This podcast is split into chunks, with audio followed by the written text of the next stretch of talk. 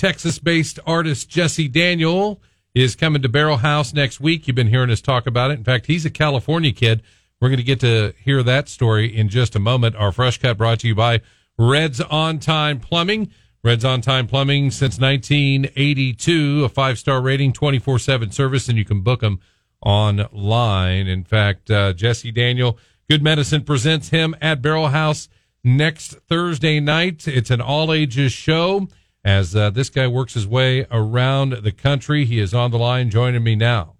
So Arizona tonight, Vegas tomorrow. I see you're just kind of making your way all around the West, huh? Yes, sir. Yeah, we are. We're doing, uh, you know, the final West Coast tour for 2022 and uh, we've done you know quite a bit of, of touring this year, so it'll be great to get out here one last time. Seems like you tour all the time. I you're one of these kind of road hard guys, right? Always grinding, always out there on the road. That's kind of your thing. Absolutely, yeah. We're always trying to uh, you know just get ourselves out there as much as possible, and uh, you know the West Coast is particularly special to me. I'm I'm originally from the Central Coast, you know that's that's kind of our best market, and th- those are where our people are. So I love to get out here, even though I live in Texas now. I love to get out to the West Coast as much as I possibly can.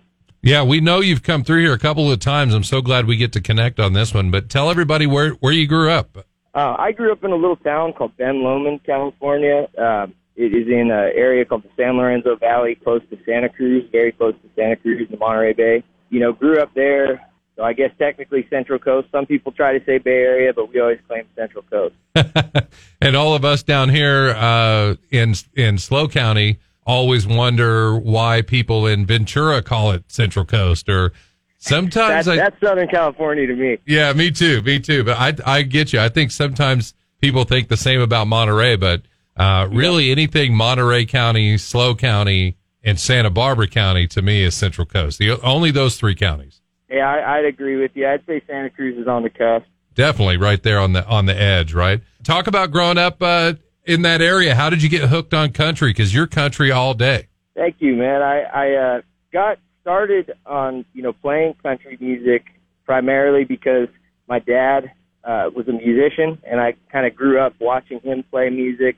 I grew up in a lot of bars, uh, watching him and his band play. And he played mostly, you know, classic rock and blues, but there was also a couple country bands that he would play with. And so I just kind of got exposed to that music and where I grew up was pretty rural also and there's a lot of people who were really into country music and so in high school that's kind of when I really got introduced and influenced, you know, by the other guys that I was hanging out with, you know, into, you know, the country music of uh kind of like you know 80s 90s country music whatever they were listening to. And then as i got a little older i you know dove into some older stuff like buck owens and merle haggard and got really turned on to the the bakersfield sound stuff because i took some some pride in that knowing that those guys were the pioneers of that that country music history in my home state. So it kind of uh you know, got things rolling for me. You seem to be taking the grind it out, tour it out route other than going to Nashville, trying to get a record deal, trying to, you know, take any of the, I, you know, sometimes it's like a shortcut. Everybody's trying to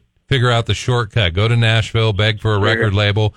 Seems like your strategy is more like we're just going to work this out. Yeah, that was it. You know, and, and partially the the reason that I moved to Texas, uh, it was kind of a toss up between Nashville and Austin, Texas area, and uh, we eventually settled on Austin area because uh, for one, the, the country music that's come out of Texas forever, you know, has, has been a big influence on me. And there's a big culture of, of country music there. And uh, we recorded "Rolling On" and "Beyond These Walls" those those records with uh, Tommy Detamore, and he played with guys like Moe Bandy back in the day. He's a Texas Steel Guitar Hall of Famer, and uh, I got to be good friends with him, and he kind of convinced us to move out that way.